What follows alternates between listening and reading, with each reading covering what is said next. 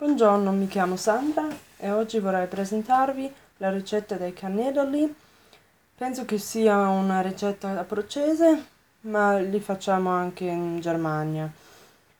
Gli ingredienti sono 6 panini secchi, 3 cucchiai di prezzemolo tritato, 3 uova, una cipolla, 250 ml di latte, sale e pepe e un po' pane grattugiato.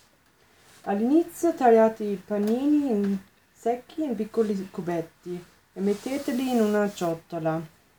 Poi riscaldate il latte in una pentola sul fuoco e intanto tagliate la cipolla in piccoli cubetti. Prima che il latte bolle, mettetela nella ciotola insieme con le uova, la cipolla il prezzemolo e sale e pepe. Amalgamate tutto con le mani